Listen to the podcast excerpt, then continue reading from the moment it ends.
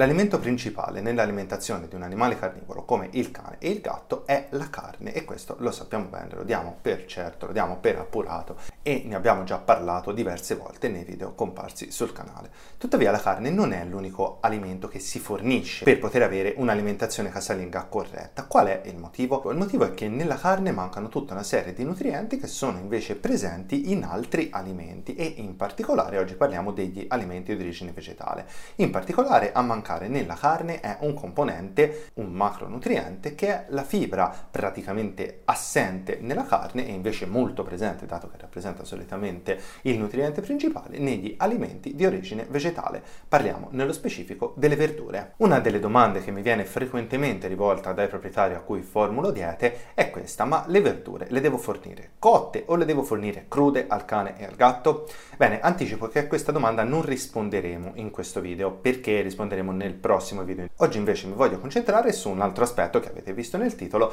e che ritengo sia ugualmente importante nonché fondamentale per trattare poi la risposta all'altra domanda. Il cane e il gatto digeriscono le verdure? Sembra una domanda banale, però ho notato che molti proprietari si interrogano sulla possibilità del cane e del gatto di digerire le verdure, e spesso vengono fuori con il mio cane non digerisce questa verdura, il mio cane non digerisce quest'altra verdura. La domanda di base è: ma i cani e i gatti le digeriscono almeno le verdure? E anche nel momento in cui le digeriscono, la digeribilità delle verdure è uguale per tutti? È maggiore per alcuni nutrienti e minore per altri? A queste domande risponderemo in questo video. Buongiorno a tutti, io sono il dottor Valerio Guiggi, medico veterinario, specialista in ispezione degli alimenti, master in fitoterapia veterinaria, e nella mia attività mi occupo di alimentazione e nutrizione del cane e del gatto. La domanda "il cane e il gatto digeriscono le verdure" di per sé, di base, non è corretta. Partiamo da questo punto. Ciò che il cane e il gatto digeriscono degli alimenti in generale, non solo delle verdure, non è tanto l'alimento in sé, ma i singoli nutrienti. La digeribilità infatti si va a calcolare non sull'alimento totale, ma sui singoli nutrienti. Qualcuno che ha visto qualche vecchio video potrebbe pensare: ma nel video sulla digeribilità della carne, che vi invito a vedere se non l'avevate ancora visto, hai parlato di digeribilità della carne nel suo insieme". E questo è vero, ma perché la carne rappresenta un po' un'eccezione a questo tipo di valutazione. Nella carne praticamente l'unico nutriente presente sono le proteine, in particolare in letteratura scientifica dove si scelgono tagli di carne magra, e il calcolo della digeribilità non viene fatto sull'alimento, ma viene fatto sull'azoto, che è in proporzione alla quantità di proteine che sono presenti all'interno di un alimento. Ma considerando che la carne è composta praticamente solo di proteine, la digeribilità dell'azoto ci dà una misura molto precisa della digeribilità delle proteine. Questo è vero per la carne, ma perché la carne appunto ha praticamente solo le proteine negli studi che vengono valutati in letteratura. Ma se vado a prendere nutrienti che non hanno solo questo nutriente ma ne hanno altri, la digeribilità cambia, va di conseguenza valutata nutriente per nutriente. Una cosa importante quando si parla di digeribilità è dare una definizione, perché purtroppo vedo tanti che parlano di digeribilità in generale come se fosse un termine così campato in aria. In realtà la digeribilità ha una definizione precisa che, per quanto ho visto, non viene praticamente mai citata, quindi ricordiamola che male non fa. La digeribilità è definita come la quantità di nutriente assorbito sul totale di quello che è stato fornito, e si misura in percentuale. Questo vuol dire che se io ho fornito 100 grammi di vitamina A e il cane me ne ha assorbiti 90, la digeribilità della vitamina A sarà il 90%. Che poi si parla di digeribilità, ma sarebbe più corretto parlare di assorbimento, dato che la digestione è quel processo che sminuzza i macronutrienti in parti più piccole, rendendole quindi assorbibili dall'apparato digerente del cane e del gatto, ma anche poi delle persone, mentre quello che si va a valutare con la definizione che abbiamo dato di digeribilità è in realtà l'assorbimento, cioè vado a vedere quanto azoto, nel caso della carne ad esempio, è entrato dalla bocca del cane e quanto ne è uscito dalle feci. Per cui io in realtà quello che vado a valutare con quella percentuale non è quanto il cane bene ha digerito, ma quanto ha assorbito quel nutriente. Ora, per l'azoto questa logica torna, dato che l'azoto per essere assorbito prima deve essere digerito, ma per altri nutrienti non conta così tanto, perché ad esempio una vitamina A, una vitamina D o una vitamina B1 non hanno bisogno di essere digerite, semplicemente sono vitamine già pronte così, l'organismo le prende e le utilizza così come sono, quindi non c'è alcun processo di idrolisi come avviene per i macronutrienti, perché questi nutrienti possono entrare all'interno dell'organismo, sono pronti e lui li prende e li assorbe. È più corretto parlare di assorbimento, ma la letteratura scientifica ci parla di digeribilità, quindi ci atteniamo al termine che viene riportato in letteratura. Un alimento tipico per cui non si valuta solo la digeribilità totale di quell'alimento, che è un parametro che ci interessa ma comunque non è il solo, sono i croccantini. Nei croccantini infatti solitamente oltre alla digeribilità totale si va a valutare la digeribilità singola di tutti i macronutrienti per vedere fondamentalmente se il croccantino non è particolarmente digeribile qual è il nutriente che dà fastidio, e nell'ottica di un'azienda mangimistica è utile saperlo proprio perché va magari a diminuire la quantità di quell'ingrediente che non viene digerito o va a sostituirlo del tutto con un altro. Tornando a noi, per quanto riguarda invece le verdure, il problema delle verdure è che sono per la maggior parte costituite dalla fibra vegetale e il cane e il gatto non la digeriscono la fibra vegetale, banalmente perché non hanno gli enzimi in grado di digerire la fibra. Di questo ne abbiamo già parlato in un video relativo alla fibra, che quindi vi invito a vedere. In realtà non è vero che la fibra non viene digerita del tutto, perché nell'intestino grasso del cane e del gatto ci sono in realtà alcuni batteri che sono in grado di digerire la fibra vegetale, quindi piccole quantità di fibra questi batteri riescono a digerirle, rendere quindi i nutrienti, i zuccherini a disposizione dell'animale per l'assorbimento, e quindi in piccola parte la fibra viene assorbita, però appunto è in piccola parte, per la maggior parte la fibra non viene digerita, pertanto così come l'abbiamo data la ritroviamo esattamente nelle feci. E questo è il motivo principale per cui molti proprietari che forniscono ai cani specialmente la verdura a pezzi la ritrovano pari pari nelle feci, esattamente come l'hanno data, proprio perché non essendo stata digerita, come è entrata così è uscita. E allora se la fibra non viene digerita quasi per niente, perché non si potrebbe direttamente togliere dalla dieta, così diventa anche più semplice seguire la dieta casalinga del cane e del gatto? La risposta è no, la fibra non va tolta né al cane né al gatto, perché per quanto non venga assorbita, quindi non contribuisca alla necessità nutrizionale delle due specie, ha comunque un suo ruolo, e non è un ruolo da poco. Ha due funzioni principali. Il primo, che è il più importante, è la stimolazione della peristalsi. La presenza di fibra all'interno dell'intestino stimola il movimento intestinale e quindi stimola la corretta regolarità di transito intestinale. Questo all'atto pratico impedisce le costipazioni. Non dare fibra significherebbe che l'intestino si muove più lentamente, assorbe più acqua, ed assorbendo più acqua le feci alla fine sono più dure, di conseguenza è maggiormente probabile avere episodi di stitichezza, di costipazione sia nel cane che nel gatto, e questo è il motivo più importante per cui si inserisce la fibra. L'altro motivo è che la fibra non è tutta uguale e alcuni tipi di fibra sono anche prebiotiche, ovvero per quanto il cane e il gatto non riescano ad utilizzarle, i batteri le possono utilizzare, le possono mangiare, e utilizzandole loro, quindi se le mangiano loro non vengono assorbiti dal cane e dal gatto, i loro metaboliti, ovvero i loro prodotti di scarto, possono agire sull'intestino spesso in senso positivo. È il motivo per cui tra le integrazioni che possiamo dare a un cane e un gatto ci sono le fibre prebiotiche, vanno a nutrire i batteri, quelli che vogliamo noi, all'interno dell'intestino, e andando a nutrire quei batteri, i batteri producono metaboliti utili e si migliora la salute dell'intestino. Questo si può fare con l'integrazione, ma ci sono anche diverse verdure, diversi tipi di frutta che contengono delle fibre prebiotiche, per cui fornire la verdura fresca al cane e al gatto, in particolare alcuni tipi di verdura, permette di sfruttare anche questo effetto e quindi essere utile sia dal punto di vista preventivo nei cani e nei gatti sani, sia dal punto di vista terapeutico nei cani e nei gatti malati. A questo proposito vale la pena di approfondire quelle che sono le credenze più comuni da parte dei proprietari relativamente all'utilizzo delle verdure nell'alimentazione del cane e del gatto. Per arrivare a parlare delle verdure cotte e delle verdure crude parto proprio da quello che mi sento dire da parte dei proprietari, perché alcuni sono più orientati verso le verdure cotte, alcuni sono più orientati verso le verdure crude. C'è una soluzione migliore? La risposta è no, dipende dalle verdure, ma questo lo vedremo meglio nel prossimo video. Però è utile capire come si ragiona nelle scelte delle verdure del cane e del gatto, perché le verdure non sono tutte uguali e di conseguenza fornire una carota, fornire una zucchina, un gambo di sedano o un finocchio non è uguale né per il cane né per il gatto. Ma perché non è uguale? Ecco, cerchiamo di capirlo. I ragionamenti dei proprietari nei confronti delle verdure cotte e delle verdure crude sono principalmente questi due. Chi è orientato verso le verdure cotte solitamente ha provato a dare prima le verdure crude al cane, solitamente le carote, e si è trovato con questo tipo di problema. Bene, il cane mangia le carote crude a morsi, ma mi ritrovo tutti i pezzi di carota interi nelle feci, quindi è ovvio che il cane la carota non la digerisce. Poi ho provato a bollirla, gliel'ho data e nelle feci i pezzi non si vedevano più, allora cotta la digerisce, cruda no. Per chi invece è orientato a fornire le verdure crude, l'argomentazione principale è questa: non cuocio le verdure perché in cottura si perdono i nutrienti.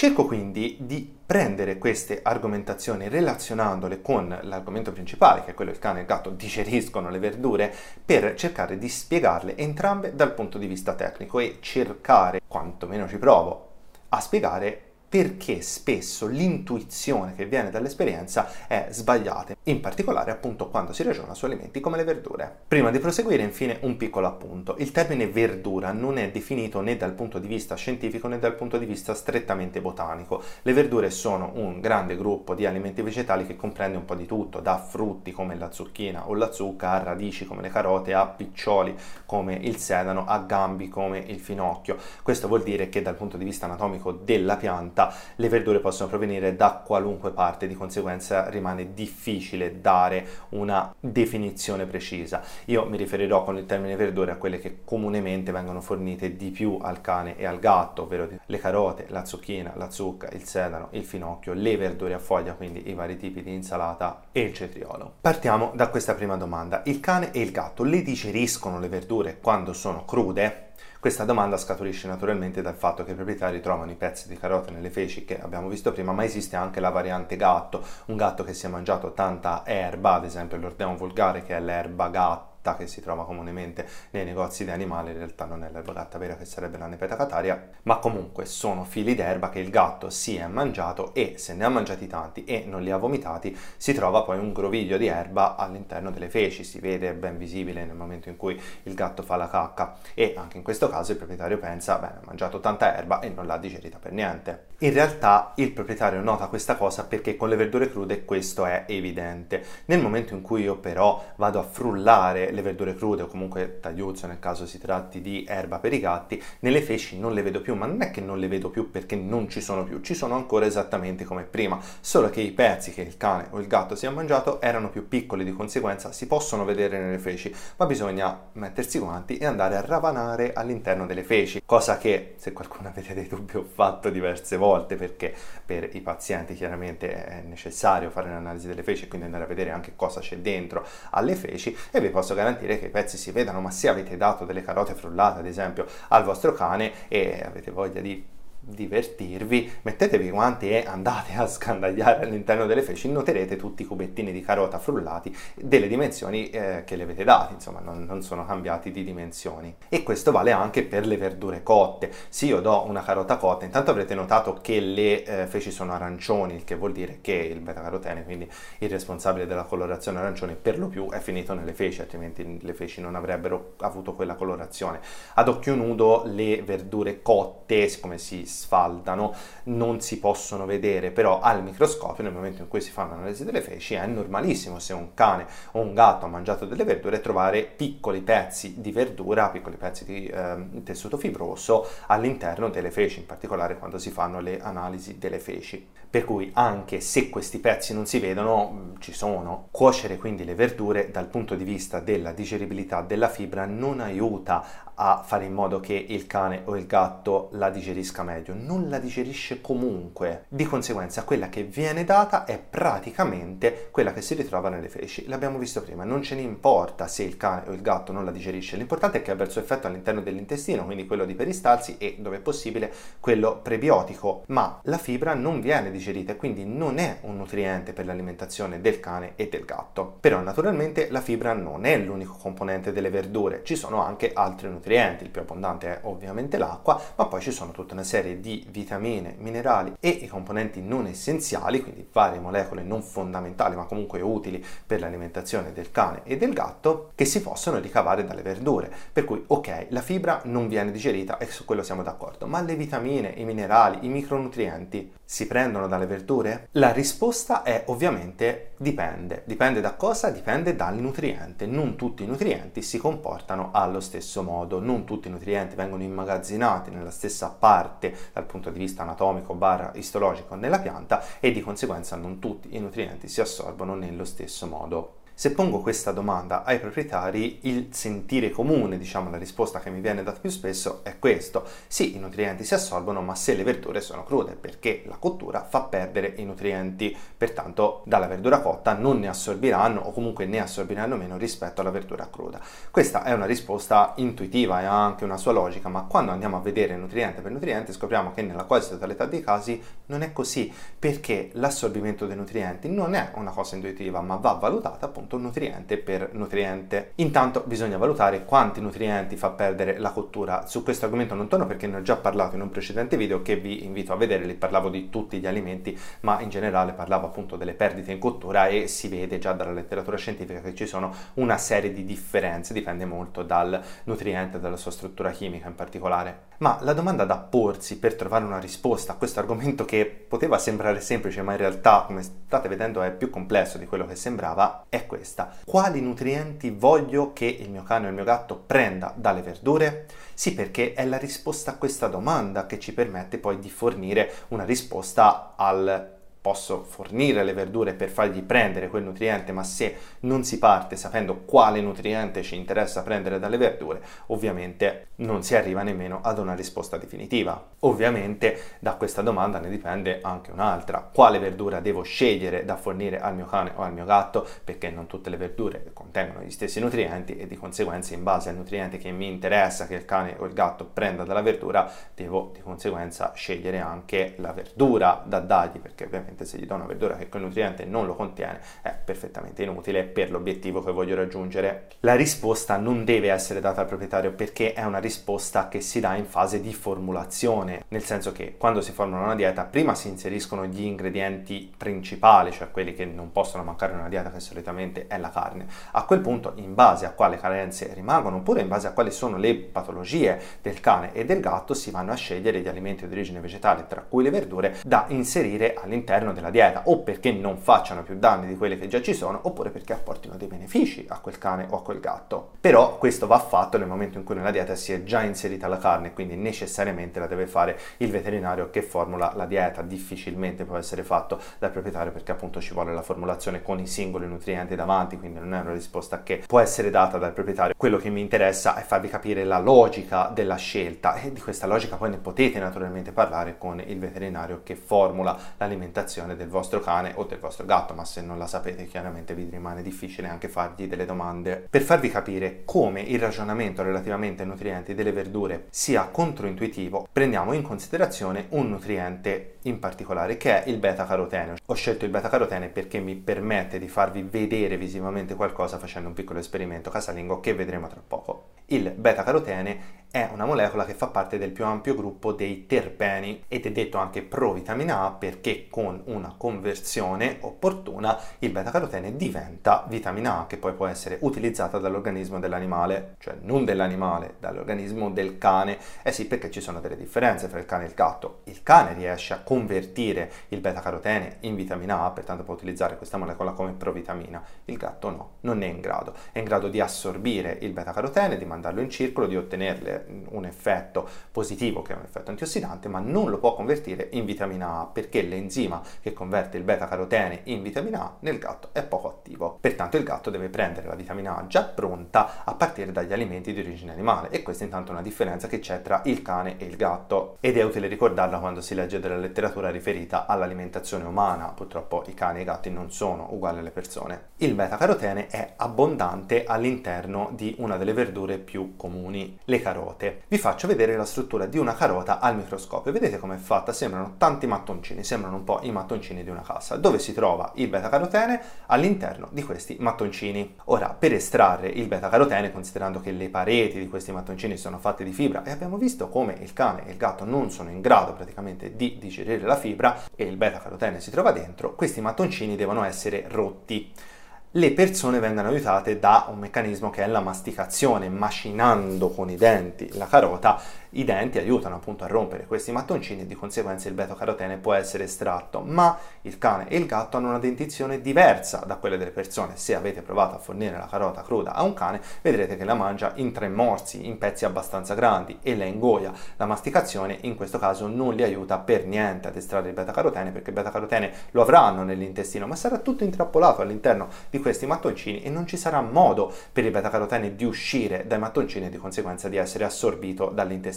E quindi se il cane e il gatto queste strutture non le rompono, ma noi vogliamo il beta-carotene che si trova nelle carote, come dobbiamo fare? Ci dobbiamo aiutare con altri mezzi. Questo studio ha valutato quanto il beta-carotene uscisse dalle carote utilizzando un digestore artificiale, cioè una macchina che attraverso soluzioni acide e alcaline mima il funzionamento di un apparato digerente. Cosa ha scoperto questo studio? Bene, ha scoperto che se la carota veniva messa all'interno del digestore intera, di beta-carotene ne usciva il 3%, cioè il 97% del beta-carotene rimaneva all'interno della carota alla fine del processo digestivo. Quando la carota veniva inserita sempre cruda, ma veniva prima frullata, quindi con le lame del frullatore che aiutavano a rompere un po' di questi mattoncini, ecco che il beta-carotene che usciva dalla carota era il 21%, quindi un bel po' di più rispetto al 3% della carota intera. Se la carota invece veniva lessata, il beta-carotene che usciva dalla carota durante il passaggio dal digestore diventava il 27%, quindi aumentava ancora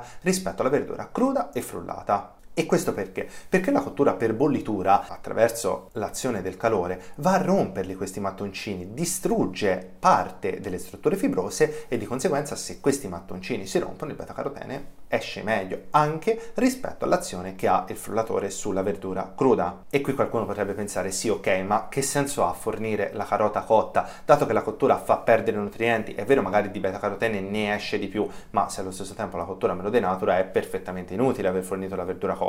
Giusto? La risposta è no, e il motivo rientra in quella variabilità, il fatto che va valutato da nutriente a nutriente, di cui abbiamo parlato prima. Il beta-carotene in particolare è uno dei nutrienti termostabili, non è l'unico nutriente termostabile, ce ne sono diverse, ad esempio la vitamina B12, la vitamina B9, la maggior parte dei minerali sono nutrienti termostabili, cioè non vengono influenzati dal processo di cottura. Rimanendo sul beta-carotene abbiamo anche un'altra particolarità, è un nutriente liposolubile, cioè si scioglie solamente nel grasso, in ambiente acquoso tende invece a non sciogliersi. E qui, per farvelo vedere proprio visivamente, ho fatto un piccolo esperimento. Praticamente cosa ho fatto? Ho preso due carote del peso di circa 90 grammi all'uno, le ho frullate nel frullatore domestico e a questo punto le ho cotte, solo che le ho cotte in due modi diversi. Una delle due l'ho cotta in 100 ml d'acqua, l'altra l'ho cotta in 100 ml di olio di girasole. La cottura è durata 15 minuti e alla fine ho filtrato i liquidi di cottura, quindi l'olio e l'acqua, per farvi vedere cosa è venuto fuori. Questo è il risultato. Questa è l'acqua di cottura delle carote,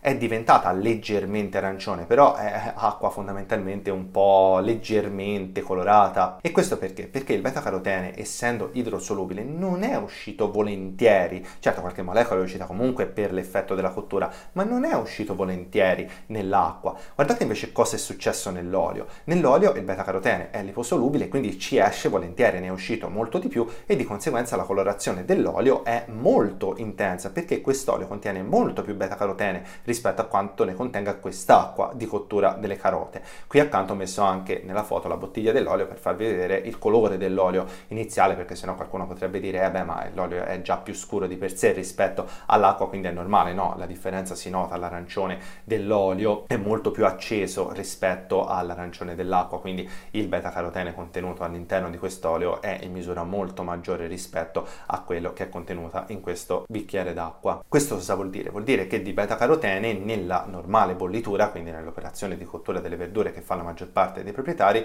non è uscito e rimane quindi per lo più all'interno della carota. Abbiamo visto dallo studio precedente come questo è disponibile per l'assorbimento, di conseguenza la bollitura della carota è un modo che permette di estrarre una maggior quantità di beta-carotene rispetto sia ad una cottura in olio, perché a parte che non la fa nessuno, lì sì comunque verrebbe perso nel liquido di cottura, sia rispetto al non cuocere la carota, come abbiamo visto nello studio che ho riportato. Questo ci mostra come il comportamento di una singola molecola non è necessariamente intuitivo, ma può comportarsi in modo diverso a seconda della molecola. E abbiamo fatto solo l'esempio del beta-carotene, avrei potuto prendere tantissime altre molecole e fare degli esempi simili e riportare alla letteratura scientifica, ma questo non cambia il succo del discorso. Bisogna sapere che nutriente ci vuole per sapere come trattare la verdura e quindi per rendere quel nutriente che ci interessa assorbibile dal cane e dal gatto. Un ragionamento del genere che noi abbiamo fatto per il beta-carotene va fatto anche per tutti gli altri nutrienti, perché non è sempre così. Se prendiamo ad esempio un nutriente molto termolabile come la tiamina, che è presente negli alimenti di origine vegetale, sarebbe la vitamina B1, bene, lì le perdite in cottura sono notevoli, perché la tiamina è una vitamina che intanto è idrosolubile, quindi viene persa ampiamente con il liquido di cottura, poi la cottura, oltre a portarla via nel liquido di cottura, la distrugge anche, quindi alla fine ne rimarrà pochissima. Se mi interessa un nutriente come la tiamina, di conseguenza prenderlo da una verdura cruda e frullata, che ne aumenta quindi la disponibilità per il cane e per il gatto, tende ad essere una soluzione migliore. E quindi quando devo prendere questo nutriente, intanto scelgo una verdura che è ricca di tiamina, secondariamente non la fornirò cotta, ma la andrò a fornire cruda, proprio perché fornirla cruda rispetta maggiormente il nutriente che mi interessa fornire. Quindi cosa bisogna considerare nella valutazione? Bene, bisogna considerare 1. Quanto nutriente c'è all'interno della verdura, 2. La capacità che ha quel nutriente di uscire con i diversi metodi di trattamento della verdura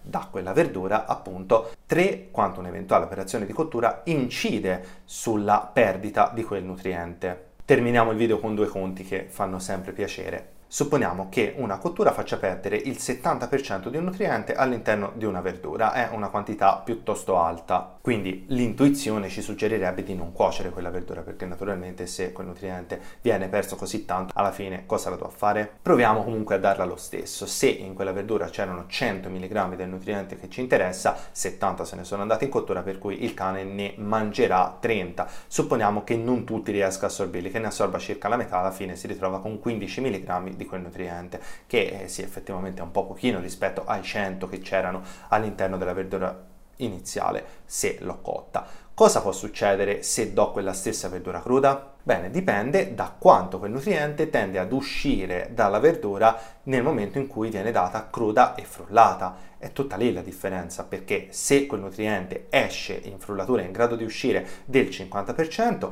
il cane sarà in grado di assorbire quel nutriente molto più dalla verdura cruda che non dalla verdura cotta. Viceversa, se quel nutriente, anche con la frullatura, perché magari si trova in una parte particolarmente dura delle strutture vegetali, non esce nella verdura frullata, ad esempio ne esce solamente il 10%, vediamo che dei 100 mg che erano presenti nella verdura totale, 90 se ne vanno nelle feci, mentre 10 li assorbe il cane. Alla fine avevamo fatto l'esempio: con la verdura cotta ne veniva assorbiti 15 mg che erano pochi, con la verdura cruda ne vengono assorbiti 10 mg che sono ancora meno. Scarso per scarso era meglio alla fine la verdura cotta rispetto alla verdura cruda, nonostante le forti perdite in cottura che si hanno di quel nutriente. Questo per farvi capire il modo di ragionare quando si ragiona sulla digeribilità delle verdure per il cane e per il gatto e sulla possibilità di assorbire i singoli nutrienti. Purtroppo quando si parla di questi argomenti è molto probabile che si parli in modo generico di nutrienti senza fare un riferimento specifico come quello che abbiamo fatto noi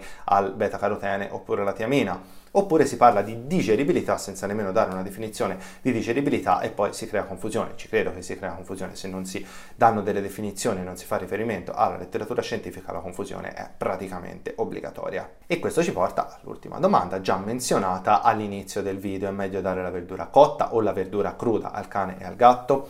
Abbiamo già dato una risposta molto sommaria, in realtà dipende, ma dipende per vari aspetti. I nutrienti sono infatti solo uno dei diversi aspetti che va considerato nella scelta di dare le verdure cotte o le verdure crude al cane e al gatto. Ci sono anche tutta un'altra serie di aspetti, sono molto interessanti e per motivi di spazio, come già detto all'inizio, non li trattiamo in questo video, perché ne parleremo nel prossimo video, dove parleremo appunto delle differenze fra la verdura cotta e la verdura cruda da vari punti di vista, non solo dal punto di di vista nutrizionale, per permettervi di capire se per il vostro cane o per il vostro gatto è meglio fornire le verdure che fornite cotte o crude. Intanto per oggi mi fermo qui, perché penso che l'analisi dell'assorbimento dei nutrienti, dei problemi che ci sono nello stimare quanto i nutrienti vengono effettivamente assorbiti dal cane e dal gatto, in particolare se provenienti dalle verdure, penso che siano già abbastanza pesanti da farvici riflettere intanto per qualche giorno nell'attesa dell'uscita del prossimo video. Intanto, fermandoci alla digeribilità delle verdure nel cane e nel gatto, fatemi sapere voi che cosa ne pensate. Avevate mai ragionato su questo tipo di argomenti? Come scegliete la verdura che date al vostro cane o al vostro gatto? Se avete una dieta casalinga formulata da un collega veterinario, ne avete parlato del fatto che sia meglio una verdura piuttosto che un'altra, sia meglio fornirla cotta piuttosto che cruda, alla luce di quello che abbiamo visto in questo video, quindi alla luce della capacità di assorbire nutrienti dalle verdure? Fatemelo sapere qui sotto nei commenti di YouTube, oppure potete farmelo sapere nella mia pagina Facebook Valerio Guiggi. Io vi ricordo che se siete interessati a una consulenza nutrizionale, una visita veterinaria o una dieta casalinga formulata direttamente da me, trovate tutti i recapiti qui sotto nella descrizione del video. E detto questo, io vi saluto e noi ci vediamo al prossimo video.